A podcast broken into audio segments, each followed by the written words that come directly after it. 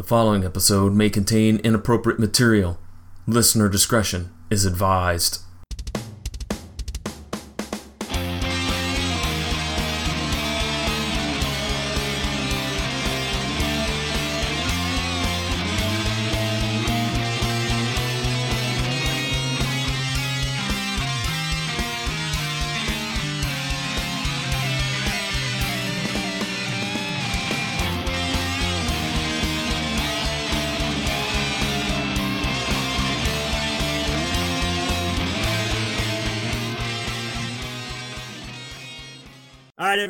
Welcome to Matt Talk. It is Jason and John. We have been so lucky to have guests like Linda Purl and Lori Lethin. It has been awesome, awesome. And we get to be joined today by Daniel Roebuck. Daniel, how are you doing today? I'm good. I feel bad for people because they do they know who I was on Matlock? Do you put up a picture? People love you. There's Matlock fan groups on Facebook. People are fascinated because of John and I's age and being fans of Matlock but so we we that's how we've gotten most of our guests. Like uh, Nancy wanted to see what two 40 year olds are watching Matlock. Nancy Stafford. Nancy, yes. Yeah. Nancy Stafford. She's how about that? How come I look like I could be her dad? She's such a beautiful lady. You guys should have Carol Huston on. I'll put you in touch with Carol. Yes, we'd, we'd love, love to. to. We would love to talk to her. Um, let's start off real quick, just talking a little bit about you first, Daniel, if you don't mind. Well, I, I mean, well, I mean, you know, I know, I meant, talking about me. what I meant was like growing up as a as a kid. You said you're from Bethlehem, Pennsylvania, and uh, so what were you like as a kid growing up? I was an odd child. Okay. Uh, I was uh, I was an odd kid. Um, so, like, do you know that I was a clown in a circus? Yes. I was a clown in a circus when I was uh, I was 12, 13. Like, I don't know. You tell me, was I a normal kid? Or is there a thing? That's oh, nice. nice. like, you know, this is like having a, uh, okay, it doesn't go that way, it goes that way. This is like patting your nose and, uh, you know, trying to. So that's me at, at 12 or 13 years old. Uh, I was a clown in a circus, not a normal childhood. I was an impressionist. I did magic shows. I was a ventriloquist. Uh, by the way, this is this is fun. That was m- me at whatever twelve. Where is it? And then me at fifty nine. So got to be uh, Grandpa Munster. Yeah, that's awesome. Yeah, yeah. Uh, so that doesn't happen to a lot of guys who get to live that life.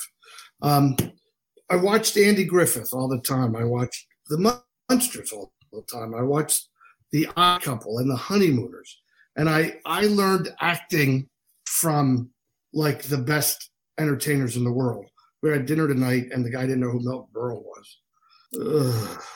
Um, doesn't that blow your mind? How could like we've we've already there? There's a generation who doesn't know that he yeah. was Mr. Television. You know. Yeah. And and uh, but I think Matlock will never fall into that category because Matlock stars Andy Griffith and Andy Griffith is an American icon. So the other shows are great. Murder She Wrote, yes. Ironside, of course. Diagnosis Murder. I'm not saying Dick Van Dyke isn't an American icon, but when we were growing up, nobody nobody in Bethlehem, Pennsylvania, saw themselves as the kid of a comedy writer from New Rochelle. We saw ourselves as the kids who wanted Andy Griffith to be our dad. But me, I had Herman Munster for a dad. You know, I had this big goofy kid like me who was my dad. Uh, so uh, you know, that was my childhood. I was uh, raised by uh, two parents who loved me, but didn't really like each other, just like most of us. Uh, I was raised by the Sisters of Saint Joseph, who uh, maybe they didn't love me, but they had to like me because that's part of their religion. and you know, I was a real child of television a real child. Uh, I didn't go to theater school or acting school. Uh, I literally just watched TV and I kind of did what what they did as best I could. In fact, didn't your folks buy you like a, a cardboard television as a playset? Is that true? Well, yes, it's, that's absolutely true. They bought me a cardboard television when I was seven. And my father, I always say he the first thing he did is he tried to invent the first cardboard remote control. You know, so turn the channel. Why would we give this idiot a TV? He's on every channel. He didn't know that I was also the chief programmer of the TV. I just wanted to be on TV. You know, it's interesting, isn't it? Other other actors are like, oh, I wanted to work. I wanted to speak the words of the great bard himself, Shakespeare. I wanted to do the entire canon of plays. Me, I wanted to be in the Odd Couple. Uh, so I became an actor. Well, every actor now wants to be on TV. Yeah, it's isn't that interesting? And you had to. It, it I, when I went out there, you guys to LA, and and we're at 39 years. We're it's a long time since I went to LA, uh, and um, 39 years ago, you weren't even was before Seinfeld. You got to get your head around that. So you were an actor or you were a comedian. I was. I did both because I did stand up comedy too before I moved to LA. But you had to kind of make a decision. You couldn't. And how odd it was for me then. I don't know. Six years later, when when you know I I was blessed. I worked a lot, pretty pretty fast out of the gate. Uh, but when it came time to audition for a TV series regular, I was up against comedians who had no. I, I'm not saying they weren't actors, but they didn't. They obviously didn't train with Mr. Tony Randall as I did, and Mr. Andrew Griffith. So uh, they they did not have the same chops I had. I think oddly. Uh, when you first auditioned for Matlock, you didn't come in right away as the character you would play for a couple seasons. You were a guest spot. What was that like? Did you fanboy out when you got Oh, there? well, yes, I can tell you. You know, I remember all of it. I have a great memory for these things, uh, for whatever reason. Tony Mordente directed my episode of Matlock, the first one. So the real person we have to thank for having this conversation today is Tony Mordente. Tony Mordente, a terrific actor, dancer, uh, former husband of Chita Rivera, uh, was uh, he was he was Arab, I think, in West Side Story, or he was action. And that's my dotage. I don't remember. But so imagine before I ever met Andy Griffith, I had to actually get past Tony Mordente, a guy who was in arguably one of the greatest musicals of the last 50 years when I walked in there to audition for him, last 30 years for it. And um, I started the scene and I was on the phone. And of course, I didn't have a cell phone. It was 1987 or 88, maybe. And I just did, you know, I've always been very intuitive. I just uh, picked up the phone that was on the little table there. And I was like, yes, hello. And I started, and I remember him looking down and writing something down. And I thought, oh, I blew it. Was very surprised to hear that I got cast because I thought I lost his interest. Obviously, he, he probably wrote down, this guy actually, you know, picked up the phone. When I met Andy Griffith, we were at a, a hospital in La Cañada, La Crescenta. And it was funny that when my son went to high school in that town, he went to an all Catholic, a Catholic all boys school. So I'd see that same hospital every morning, every morning when I take him to school. But back then, that was like driving to get to it. And um, they brought me to the set. Now I had already done. Now let's you know perspective. I started a big hit called Cave Girl, uh, and then I, all joking aside, was in a movie called River's Edge, which was a very well received uh, drama in which I played a teenage killer. So I spent on that. You think I fanboyed Andy Griffith? First, I had to get through fanboying Dennis Hopper to the point where, because I'm again, I'm not a trained actor. I'm a fan of movies and TV shows. Dennis Hopper was like, "Hey, Danny, um, how about we keep it to 24 questions about apocalypse nowadays, and maybe ask me about Giant or something, because you know I'm in other movies. Okay, so uh, they bring me to Andy Griffith, and I literally say, and this isn't a joke, and you've got to bear with me because I'm not making it up. They say, Andy, we'd like you to meet Danny Roebuck. And I said, "Ah, ah, ah, ah,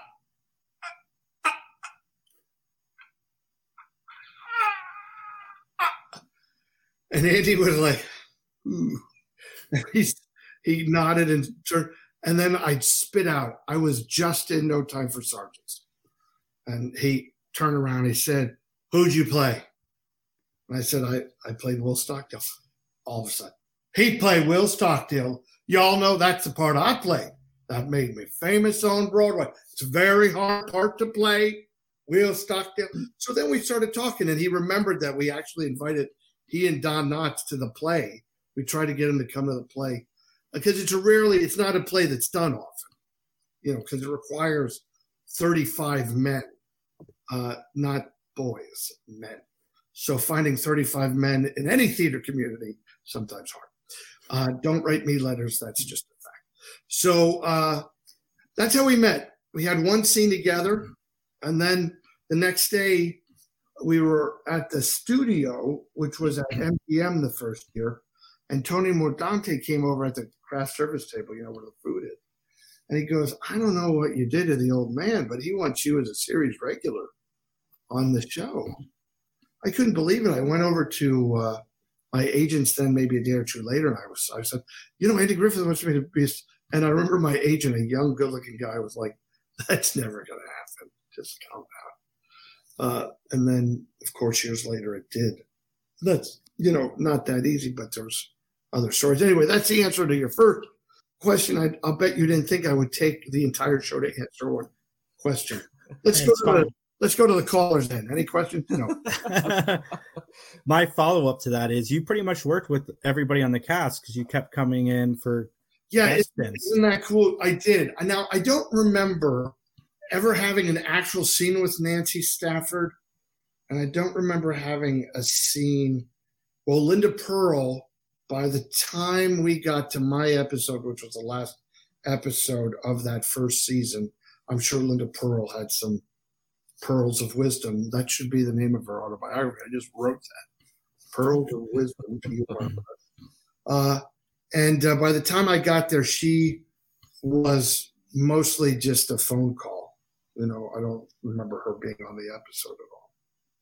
Did you um, work with Keen and uh, Clarence at all? Well, Kenny, yeah, you're saying Kenny is Kenny, that, yeah. yeah. that's right. That's right. Kenny, uh, I did on uh, the ambassadors. Uh, Kenny and I were both in that, and we were both in the confession. That's unbelievable that I remember those names. Probably only because they're are they. I see them on. I get those residuals before, and then there's residuals after. So um, he was great so I did that first episode, um, and then you know that was that was that. It was a one-off. Then that was season one. Season two went over, and then season three they developed this character Alex Winthrop, and uh, I went to audition. Um, Chris Hibler, I think, was directing that, and uh, I went to audition, and I remember my friend Robert Englund, you know, Freddy Krueger, he went to audition, uh, and we were all auditioning. And then um, that was kind of, I don't know, maybe, I don't know what they were doing, but I think I was always supposed to be Alex Winthrop because that's what Andy Griffith wanted. So I'm Alex Winthrop, and they put me in what is essentially my pilot episode, which is an episode that takes place in New York City. Uh, and uh, they sent me to New York City, and the deal was it was a two part episode, so that meant it was shooting 16 days instead of the usual eight and uh, we shot one week in New York City, and then the other week was on the studio or in California. But there was a uh, Teamster strike during the second week, so everything we shot was on the set, the backlot of Universal, which is cool in itself. Because now the show, the first year was at MGM, second through eight, nine, ten, seventh year, second through seventh year was at Universal Studios, and then eight, nine, or seven, eight, seven, eight, nine, whatever, six, whatever. But MGM, Universal, Wilmington, North Carolina. So uh, they um, they made a deal. They had to let me know by noon on the last day that they were picking up my option to be a series regular. And I remember Andy coming to my trailer. He's such a great guy. He sits down and he picks up my girlfriend's guitar and he starts, you know, playing her guitar. And he says, uh, you know, we're going to have some good fun. We're going to do some good shows. And I said, Andy, I don't think they're picking up my option. And he goes, What are you talking about? And I said, They, were supposed to call by noon. He gets up, he goes, I'll be back. And he leaves. And then, I don't know, like 10 minutes later, you know, where you think he's going to come back and go, I told them what's going on. Come back and he goes, They're not picking up your option. And uh, that was kind of a hard thing to get through the rest of that day. I remember we were waiting to go into a shot, and he goes, That's a big studio out there, a lot of places. We can hide Fred Silverman's body. Uh, he's evidently the guy who said no. Uh, and then, uh, you know, then they brought on Brian Benben and Kari Lizer. They went through different other people. And then uh, they were got canceled on NBC, and uh, they they wanted to do a alumni cast. So they were gracious, and they brought me back as a DA, you know, for a couple couple days work. And then while I was doing the alumni show, um, my manager calls me up, and I was just telling the story. He says, "Hey, hey, Roby," he goes, "Wayne writes." He goes, "Sit down." I go, "Oh, okay, I'm sitting." He goes, "No, you know what? You know what? You know what?" he goes, lay down. What? No, seriously, you got to trust me. Lay down. So I laid down on the floor of my office in California, and he said, "They just made you a series regular on Matlock." And I said, "No, no, no, no, no. We're shooting. Wayne, remember we're shooting the last episode." He goes, "No, no, no. You're shooting the last episode for NBC, but you're starring in the first episode on ABC." And that's how he ended up in the show. He asked for Brynn and he asked for me. And that's how I ended up. Andy Griffith himself put me on the show. That is awesome. That is. Can I ask uh, about seasons seven, eight, nine? You yes. uh, you had a, a another actor that you worked very much very closely with. That would be Warren Frost. Oh yeah. Do you have any stories? Because he seems and and not knowing, just seeing his performances, he seemed like he was uh, a card, if you will, that he was. Yeah, I think he was, was like the crabbiest. He was, you know, in the first place, he's an actor of great notoriety. By mm-hmm. the time he got him, been around for a long time, and uh, he and Andy were boy, they loved each other, uh, and and Andy liked having that Billy, you know, uh, Ben Matlock fight going all the time. I think it was really smart because because to give him someone, he give him a foil he could fight with was one thing, and then I kind of played to whatever extent a Don Knotts style character where I was goofy and I didn't really pull things off, but I was trying, you know. Uh, I liked I liked playing Cliff Lewis very much. Uh, so Warren Frost, by the way, um, here's a, afterwards. I went and I auditioned for a couple years later. I auditioned for a, a TV show called Buddy Faro, with uh, Mark Frost, and uh, and I, am like, hey man, it's nice to meet you. I go, I go, I'm a little insulted that you're making me audition, and he goes, what are you talking about? He goes, I know who you are, but why? And I go, well, isn't your dad my dad? I mean, aren't we like step stepbrothers? you're making me audition. Um, aren't we family? And I, I know he, you know, he said just, just hire this idiot.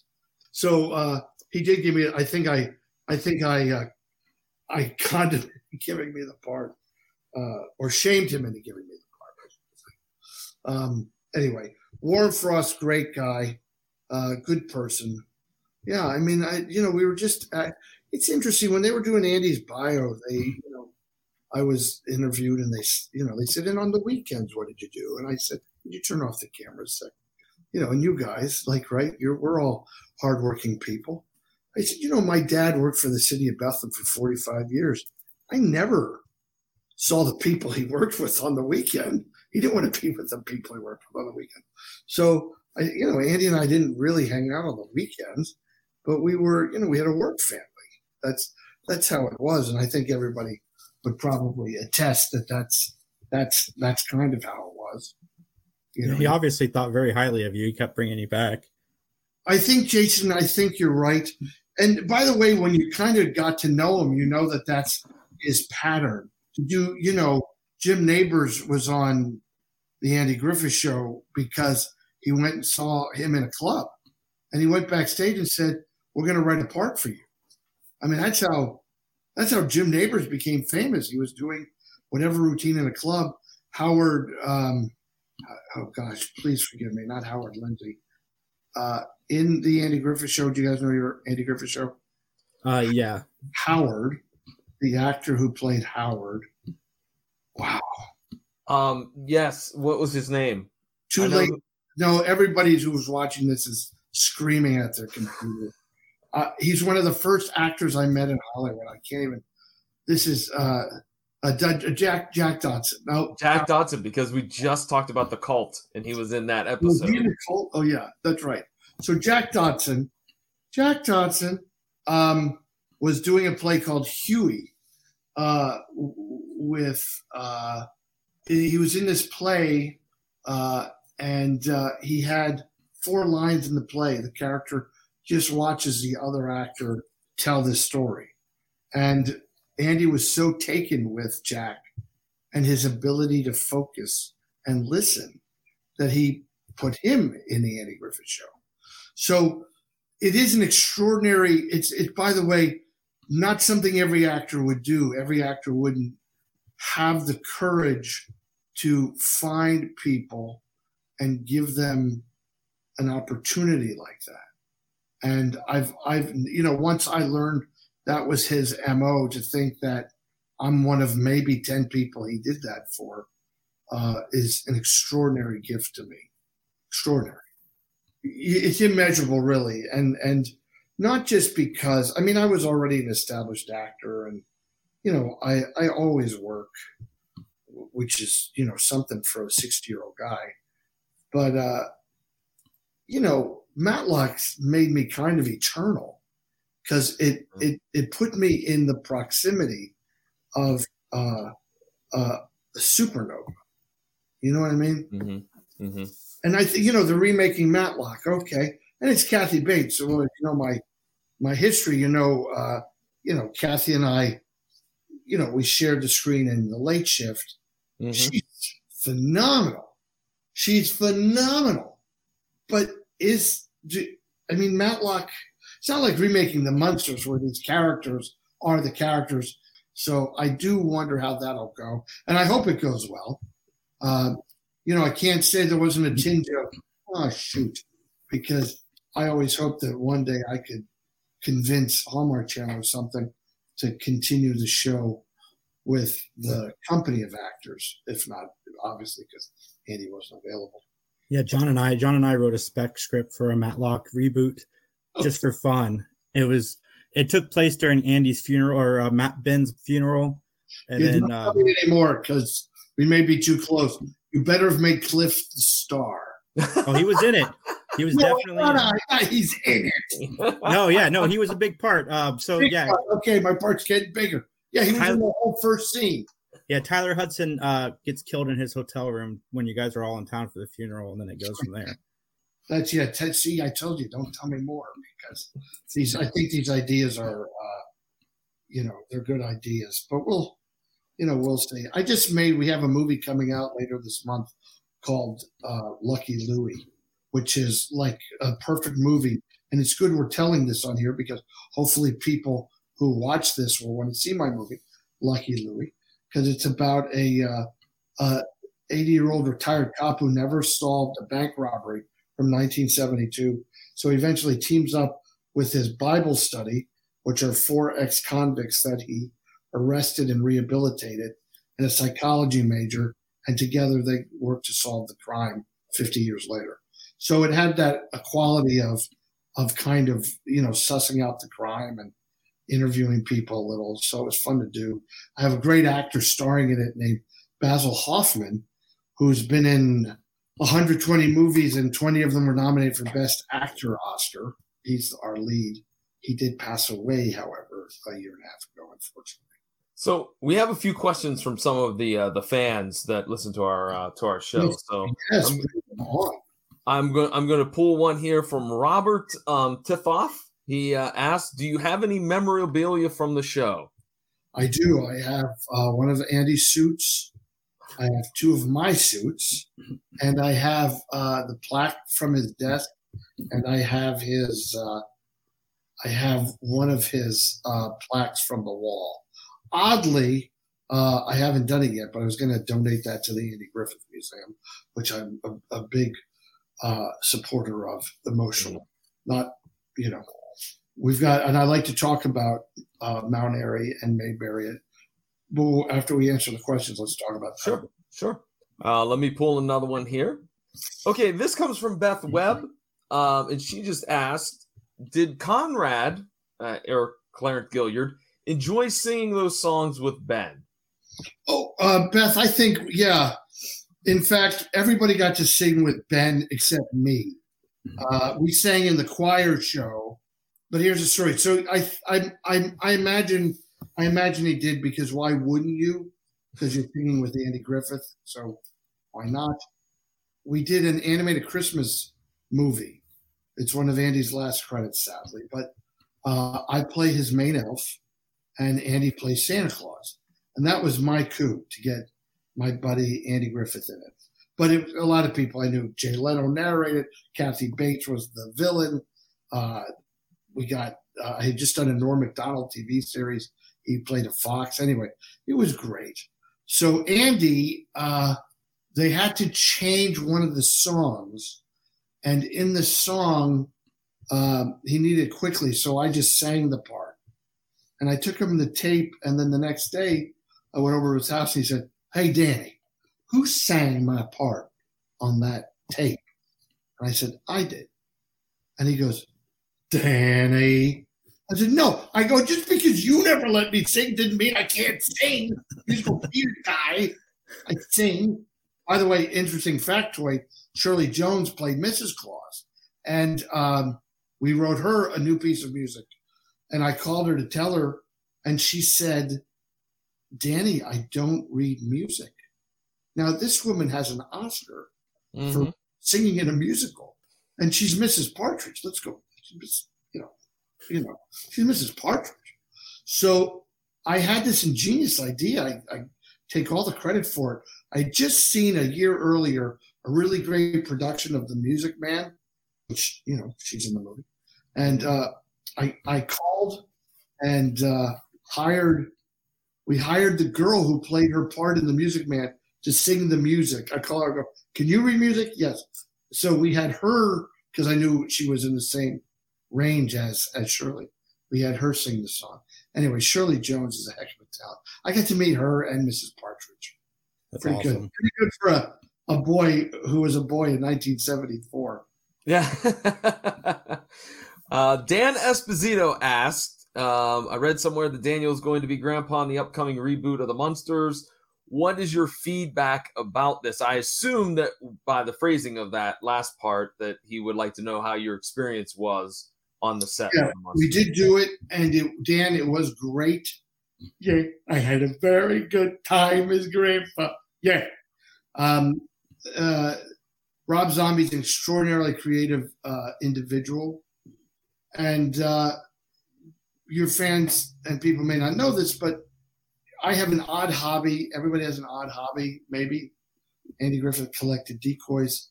I I like to have stuff around me that has Universal monsters on it, like old toys that I would have played with, and superhero toys. I collect some superhero toys, and I never did drugs, so you got to put the money somewhere. You know, you got to find something to drive your wife crazy with. So, um, you know, I collect monster toys and monster toys, and now I am a monster toy. So let's just say that's kind of a little crazy that uh, that happened. I got to spin off from that. You've been in a lot of Rob Zombie stuff. Are you guys friendly outside of the film community? Because it looks like you've been in all of his stuff, if not most. Yeah, I've been in everything but the first movie. Sometimes he cuts me out, so that means we are friendly because you know you always cut your friends out. Ah, he'll understand. I couldn't put him in. It's fine. Uh, yes, I I'm consider him a friend. I'd say he's one of my favorite people to collaborate with. Uh, that was the first time he gave me a lead. You know, I've I'm in a lot of movies, 100, 150 movies maybe. Can't even keep track really, but uh, I always have a good time, even if I work 10 hours with the guy. But the Munsters, we actually went to Budapest, Hungary, and lived together for three months. So that was that was unlike anything, but it was a dream come true, honestly. And that's why I wasn't so mad when when Kathy Bates was announced as a new Matlock because I thought, how many of these do you get in your life? I got I got Grandpa. I don't want to be greedy, you know. That was pretty good. I hope we find out that Kathy Bates is playing like um, Ben's niece or something, so that there is ties that they can bring you guys back. Because I'd love to see some of you guys come back on the Oh, yeah. show. Would, I think it would be smart of them. I don't know that they'll do it. Like you know, they made the fugitive. They did that. What was that thing called Quibi or something? You know, lasted four seconds. Nobody called and said, "Hey, we're making the fugitive," and uh, the fugitive is something that we think is still in the public consciousness because of the work you guys all did together. Uh, nobody calls. They don't. You know, I play Grandpa Munster because that's what God wanted me to do. Like he trained me when I was twelve. So Rob called me. Uh, and by the way, that little clown character I played was called the Count. And then Rob tells me I'm on the phone and he said, by the way, you know, Eddie's not in the movie, so you're not grandpa yet. You're the Count. I mean, I almost drove into a tree. Okay, so I got one non-Matlock question, and that is, how did you get the role of Dr. Leslie Arzt on Lost, which is my Oh. favorite show of all time? And a spoiler alert: if you haven't seen the show, your character explodes, and then the line that Hurley delivers shortly after that is one of the best lines in TV history. You've got some Arzt on you. Yeah, pretty great, huh? What was that like? Were you a fan of the show uh, I auditioning? didn't know the show. You know, some, this is the good thing about. Uh, I always say to young people, actors or whoever I mentor, because I like to help people kind of figure out how to navigate stuff. Don't network. Everybody talks about networking. Networking is not working. What are you going to expect someone to know you and then give you a job? Why? Because they know you. Is that really God's plan? No. God's plan is that we help each other. That's God's plan. Okay. So I'm not a big fan of networking but I am a guy who works so hard all the time. I take it so seriously. I know my lines. If I, I'm always coming up with good business. I'm uh, been blessed to be a good writer as well. So I'm, you know, I've got a very good ear for fixing dialogue quickly. Um, it's not always necessary on a TV show, more necessary on a movie. But sometimes, you know, you say, "What if? What if I say it this way?" And they go, oh, "Sure, that's fine." Anyway, so the reason I'm telling you all that is because I never auditioned for Dr. Arzt, but I had I love playing this character uh, named Rick Bettina on Nash Bridges, and Rick Bettina was like the precursor of Dr. Arzt. So when Carlton Cuse, who did Nash Bridges, decided uh, that they needed this character, they broke, as I understand it, they broke what the character was, and someone said, "Well, he's a bit of an a hole." And then in the room, they were like, "Who's an a hole?" Oh, Dan Roebuck. Uh, so that's how I got cast. But I'm not really one, but I played a really funny one on, uh, you know, on Nash Bridges. And Dr. Arzt was there for levity. You know, he wasn't there to be taken seriously. I truly believe he was put in the show, you guys, so that I would say all the stuff the fans were saying. How come they get to do all the all the jobs? How come they have the nicest place to live? How come Hurley never loses any weight? So I got to say it all. they blew me up, essentially saying, we don't really care what you think or what your theories are. So that's why I think it was there. Yeah, So- no, the, the fact that you were a dynamite expert and then the dynamite blew you up, I thought was great. Right. Because he really wasn't an expert on anything except, you know, BSing people. Uh, no, it was great. But that's why, you know, and whatever you do in life, whatever you do, you just do what you do well. You you're present. Present. That's all. How if we could do you guys have kids? I do. You do, John none? I do not. yeah. I have a 15 year old daughter. All right. And John's watching Deadpool four times a day. Yeah, so you know it works out. Yeah, He's busy. Uh, but but um, you just just to teach your kids, especially your, the most important time for your daughter, Jason, right now, that she sees her father present in her life, teaching her how to respect herself, how to how to see herself as a valuable person without some other kid saying, "No, this is what you really are," or "That's what you really are," because that's what we're up against now. Um, you be present in your daughter's life, but teach her to be present for others. That's the that's I don't know how my mom and dad. I mean, it's not like my mom. You know, this is a true story. I'm on CBS Morning News once uh, for River's Edge, and who's the other guest? Doctor Spock. Do you know Doctor Spock? Yeah, yeah. Maybe, Doctor. Yes, Maybe Doctor. And uh, in my segment, I I made a point of saying, well, now Doctor Spock actually talked about exactly what we're talking about here. And I was nervous as heck. I'm on the CBS Morning News, first time ever to be in anything like that. They do it live. There's no screwing around. They bring you out, the camera, you know. So when the show's over and Dr. Spock came over and he said, that was so delightful and sweet of you to to use your segment to talk about my work. I can't tell you how much I appreciate that. And I and I see my mom and dad are kind of just like, oh man, because it was New York, so we're from Pennsylvania. So they they came with me to you know enjoy the experience. All right, we're driving home. You know, you're in the car. The driver drives you around Manhattan, and my father goes, "How about that, Doctor Spug? How about that? Huh? Did you tell him it was thanks to him that you turned out the way you did?" And I said, "What?" Literally like, "Oh, please, what are you talking about?" He goes, "No, it's a fact." He goes, "Doctor Spock said." You're never supposed to hit your kids. You're supposed to let them think they're right all the time, and and you're supposed to let them do whatever they want. He goes, I hit you constantly. I told you you were always wrong, and I, I wouldn't let you do anything you wanted to do that was stupid. He goes, I completely ignored everything he wrote. He goes, and look at you, you're on the same show he is. Uh, so uh, why am I telling you that? Uh, oh, because I, am saying my dad my dad and mom weren't super geniuses, but they they definitely made me uh, respect other people's time and place. And I, I, think it had a lot to do too with initially meeting Andy. I can't put words or thoughts in his mouth, and I certainly would never have the audacity to do that. I think what he rec- recognized immediately was if I could play Will Stockdale. Now he did he did the role for ye- a year on Broadway.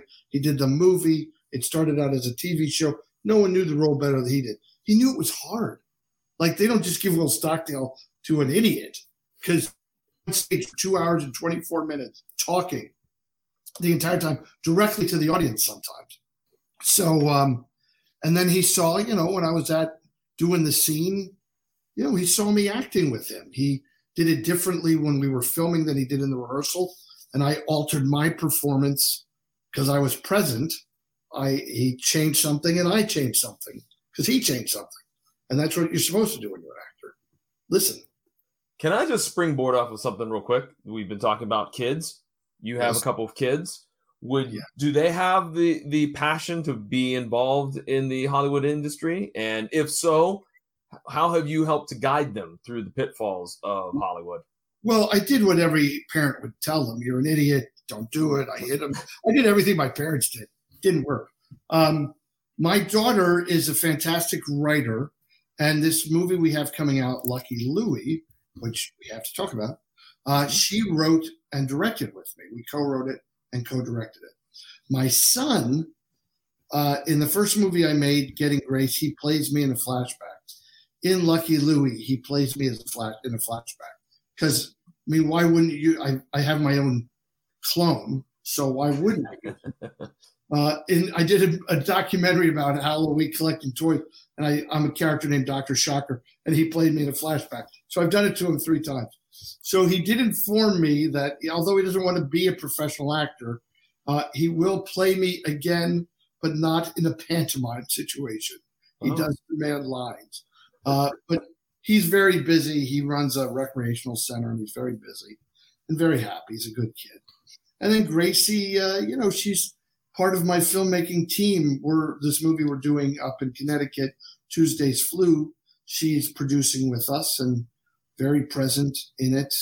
She's, I mean, she, you know, I'm gonna. I, my whole plan is to ride on her coattails. I'm hoping, you know, because I don't know how much longer they're gonna. They don't like people with gray hair. They don't like us doing things. They're like, no, no, no, no. You don't have to. You don't. To just go sit over there and do your lines you don't have to direct. So I'll I teach her how to be a director, and then I'll work for her.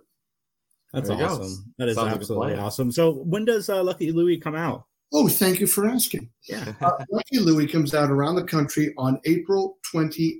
April 28th. Will you guys, I don't know if you put it in your comments or whatever. So we make, I work for the man because the man, you know, helped me put my kids through Catholic school and to college and everything else. When I make my own movies, uh, I do them through a not for profit that, that we started called A Channel of Peace. Now, what's missing from our world today? If you want movies about, you know, woke, whatever, you got them. You can have anything you want. You want a show like Matlock that's kind of intelligent, where people have dialogue, where things are solved. That's what's missing. We don't have that because everything's agendized. Every single thing is agendized. So I'm I'm turning that on its heel, and through a channel of peace, we're making faith-based family entertainment, not hit you over the head, Jesus films, Jesus, Jesus, Jesus, because that's not necessary. You know, the product I'm selling is so great, uh, which is you know uh, the idea that there's a higher power that we should be reliant on uh, in times of stress. Um, I don't have to hit anybody over the head. I make entertaining, funny, sweet movies. So Lucky Louie is made through that not for profit, through which I take no salary. I direct, write, act, everything for free. Uh, and uh, it'll be out the 28th of April all over the country. And if people have a small independent theater that they want to see that movie in in their hometown, and it's you know they don't see it a trailer for it, they should find me on Facebook. They should find a channel of peace on Facebook or find me on Instagram. I'm Mr. Daniel Roebuck and reach out to me and say, I want to see Lucky Louie. And here's a theater you can contact. And we'll try to get it in that theater. And then after that, the next movie coming out from our group is called The Hail Mary, which is uh, my uh, thank you note to the Sisters of St. Joseph of Philadelphia who helped raise me. So, and it's a very silly, funny football movie about um, that one's about a nun who finds a guy who is so in need of redemption that he comes creating a football team for her all boys school uh, to lead him toward it. Otherwise, he'd be lost. Well, do you have Nancy any Stafford other- does a lot of movies. Mhm. Yeah. She she was awesome. She sent us copies of her books. And Oh gosh, yeah. I'm send you copies of stuff. I don't have anything here. No. No, this is this is awesome. You have a sharpie. I'm gonna send you each.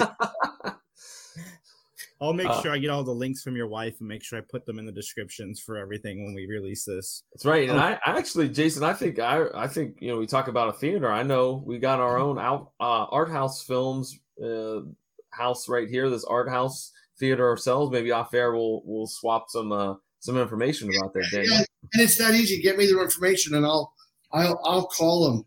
Uh, hey, you guys, let's talk about Mount Airy for a minute. Yes, let's do that. Have you been to Mayberry Days? We have not. We talked about going last year. We really did, but there was something, some reason why we didn't. Why? What was the reason? I can't remember. I think it's just busy. Did you tell me where do you live again? I'm sorry. Tell me one more time. Columbus, Uh, Ohio. Where? Oh, Columbus, Columbus. Ohio. You guys could be there in like four hours, five. Yeah, hours. we've talked about it because it'd be fun to go down there with Matt Talk and do something live there. Well, here's here's what I'm going to tell you. Let's you should do it. So we went last year for the first time, and I did a I did an, a talk called "What It Was Was Andy Griffith." You know, kind of an homage to what it was with football, and uh, we told the story of, of Andy Griffith's career as an actor, something people rarely talk about because they see him as two things: Andy of Mayberry and Matlock. But he had a, a long and illustrious career. Uh, so we are going to go back this year, and we're going to do another presentation. We might do that presentation again. But you guys, there's a parade. You know, there's you could spend, you could do five shows that weekend because there's always someone. Did Ronnie Schell ever do a Matlock? He was there last year. He's one of the funniest human beings I've ever seen. The guy was the most inappropriate 94 year old man. I don't even I'm like God let you live this long to make these comments. Uh, he's great, but um, it was just it's just a great experience, and it's it's really not far. And I, I want to tell you what else is coming up. Something really great is coming up uh, there uh, at the Andy Griffith Playhouse in the future. Uh, but we we we're not talking about it yet. But I am telling you that you should plan on going to Mayberry Days. And and you know, Matt Talk should. I mean, maybe you know you could you could get a booth or something somewhere and and uh, you know build more of an audience because everybody who likes Andy Griffith's show loves Matlock. That's what we have discovered through uh, doing this podcast for going on three years this summer. It'll be three years, yeah. Oh, so and we'll get you Carol Huston. And have you talked to Brynn? Not uh, yet. Uh, we She's we have, we we reached out to her, but at the time she was filming. Oh, all right. Well, and they they they were very nice about it, but they said no at this particular time. We're like, cool, you know. So, all right, Daniel, let's go ahead and wrap this things up. Where can folks find you on the internet, uh, website, all that fun stuff? They can find me as Mr. Daniel Roebuck. Don't please don't think I take myself too seriously. It's Mr. Daniel Roebuck because someone lost the code to Daniel Roebuck, so we had to become Mr. Daniel Roebuck. So Mr. Daniel Roebuck on uh, Instagram on Facebook. Please also go to a channel of peace. And please, you know, you, like if, if something has a message of faith, Facebook, what is surprise, throttles it back because it's it's working against what they're pushing on the world. So if you find us at a channel of peace, friend us, share our posts, tell people about what we're doing because that'll that'll help get the word out. And then, you know, I've got so many. I'd love to say here's another there's so many movies coming out. You know, I'm in Star Wars now. I'm in Agents of Shield. Um, I think Andy, Andy, Andy would, I think, be very pleased. He was very kind to me, uh, and uh, he had an enormous impact on my life. So, yeah, uh, your career has been awesome. Uh, there's so many other things on your resume that we could spend hours probably talking about. But thank you so much for coming on and talking to us. All right. Yes, thank you very much. Part two, if people want to know anything else, just reach back out. Absolutely. You got it. We'll take you up on that. All right. God bless everybody.